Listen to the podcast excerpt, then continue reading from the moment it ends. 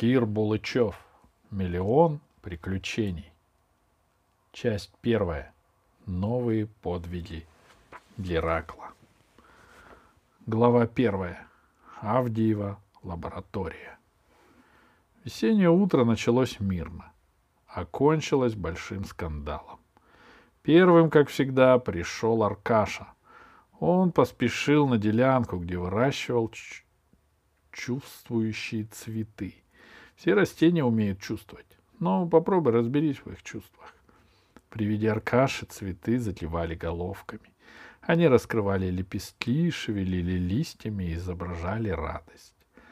Аркаша подключил шланг и начал поливать своих питомцев теплой витаминной водой. Затем пришел Джават. Он покормил зверей в клетках и выпустил на волю пятикантропа Геракла, который тут же помчался к домику, где ночевали три собаки. Полкан, Руслан и Султан, которые, как ни странно, были сестрами. Собаки летом работали у диологов и по запаху разыскивали руду и ископаемые кости глубоко под землей. Но сезон еще не начался, Поэтому сестры были в отпуске и дружили с Гераклом. А он умело пользовался этой дружбой и завтракал два раза. У себя и у собак. Прибежали близняшки Маша и Наташа, худенькие, глазастые, с одинаковыми ссадинами на коленках. Они так похожи, что не отличишь, а на самом деле совершенно разные люди. Маша серьезная и уверяет, что любит только науку. А Наташа страшно легкомысленная и любит не только науку, сколько зверей и танцы. При виде Маши и Наташи, дельфины, Гриша и Медея по пояс высунулись из бассейна, соскучились за ночь. А Алиса Селезнева запоздала. Она ездила в космический центр договориться об экскурсии на планету Пенелопа. Но Алисе сказали, что неизвестно, будут ли места, попросили прийти через месяц. Алиса была расстроена. Она даже не заметила, как подошел Геракл с протянутой рукой. То ли хотел поздороваться, то ли надеялся на угощение. Алиса скрылась в невысоком здании лаборатории, чтобы оставить там сумку и переодеться. А когда вышла, гневно заявила. «Это не лаборатория, а Авдиевы конюшни.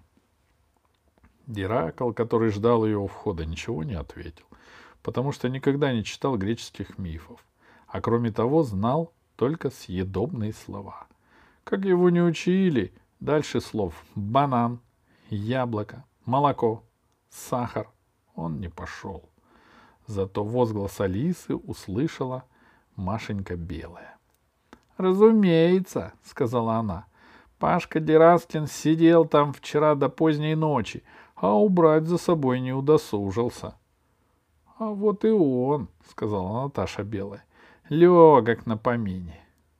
Пашка Дераскин медленно шел к станции, по кокосовой аллее на ходу читал книгу. На обложке крупными буквами было написано «Мифы Древней Греции». Обратите внимание, — ехидно сказала Машенька Белая.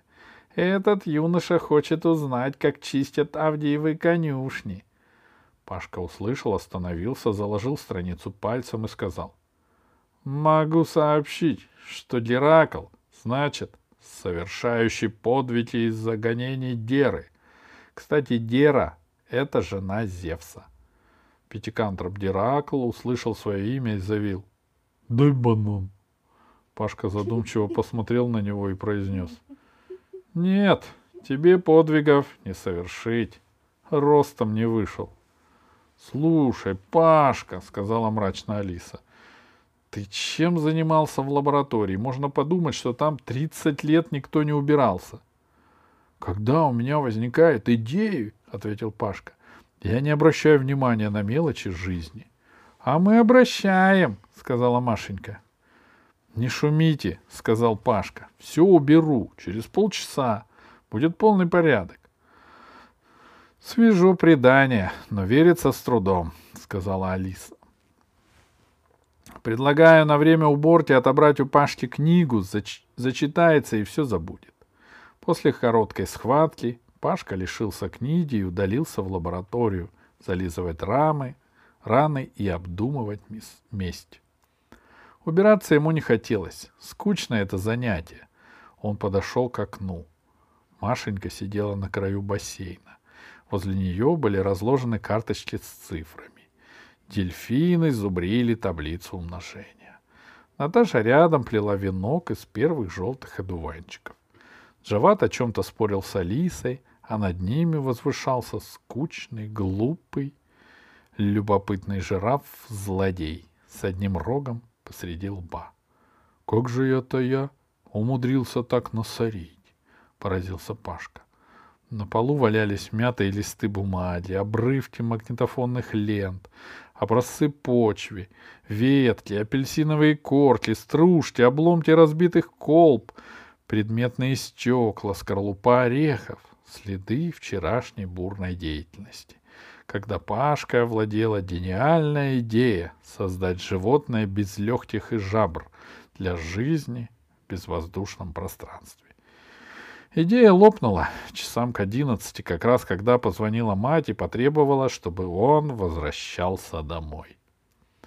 «Есть минусы», — подумал Пашка, — «в том, что ты энтузиаст и живешь среди энтузиастов.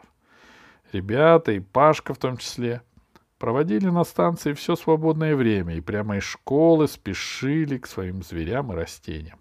А в субботу и воскресенье часто просиживали там с утра до вечера. Паштина мать ворчала, что он совсем забросил спорт и делает ошибки в сочинениях. А на каникулах ребята собирались на планету Пенелопа. В настоящие, еще не исследованные джунгли. Разве от такого откажешься?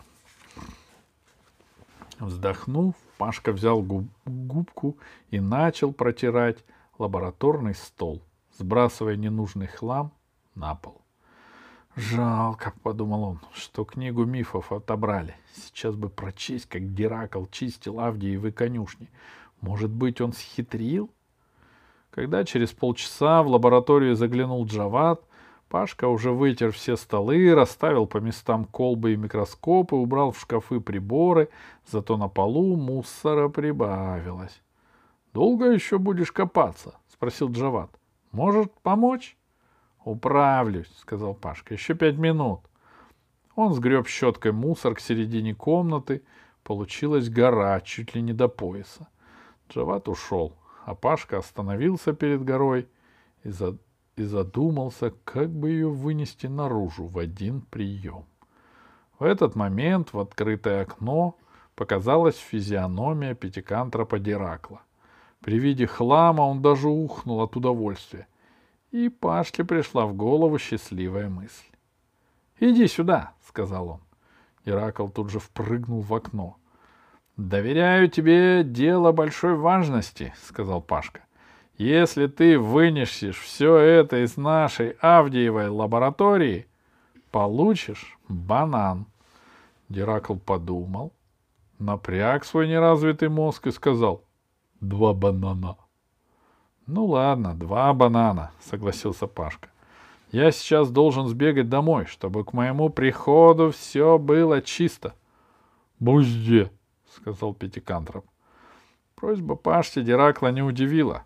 Его часто использовали на всяческих работах, где нужно, где не нужно большого ума. Правда, бесплатно он ничего не делал. Пашка выглянул в окно. Никого. Он перескочил через подоконник и побежал домой. Диракл, Диракл поглядел на мусор и поскреб в затылке. Куча была большая, за раз не вынесешь. А Диракл был великим лентяем. Он думал целую минуту, как бы заработать бананы без усилий. И сообразил. На поляне рядом с лабораторией лежал шланг для поливки. Геракл умел им пользоваться, а в жаркую погоду подстерегал прохожих, обливал их с ног до головы и ухал от радости. Он выскочил из лаборатории, повернул кран и запустил струю воды внутрь лаборатории. Струя была не сильная, На полу сразу получилась большая лужа, в которой крутился мусор. Это не удовлетворило Пятикантропа. Он отвернул кран до отказа и, вцепившись лапами в непослушный конец шланга, направил толстую струю в грязное болото, которое раньше было лабораторией.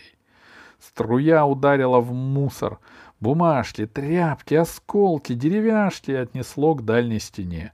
Шланг дергался в руках Диракла, и неудивительно, что струя заодно смыла и то, что стояло на столах. Колбы, приборы, склянки и пробирки. Хорошо еще микроскоп устоял, и шкафы не разбились.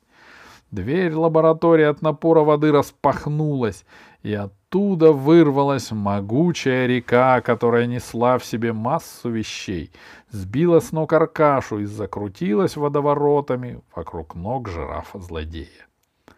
До Диракла дошло, что он натворил. Он бросил шланг, быстро вскарабкался на манговое дерево и сорвал плод и начал его чистить, делая вид, что он ни при чем. Пашка вернулся минут через пять когда все уже успели всласть его изругать. Конце концов, Наташа Белая даже пожалела его, потому что он расстроился больше всех. Аркаша вернул ему книгу «Мифы Древней Греции» и сказал, «Ты не дочитал до самого интересного и не знаешь, что нас Пятикантроп чистил лабораторию по древнему рецепту». «Как так?» — удивился Пашка. Настоящий древний Диракл отвел в огневые конюшни соседнюю реку. Совпадение полное, сказала Машенька Белая. За одним исключением. В Авдевых конюшнях не было микроскопов.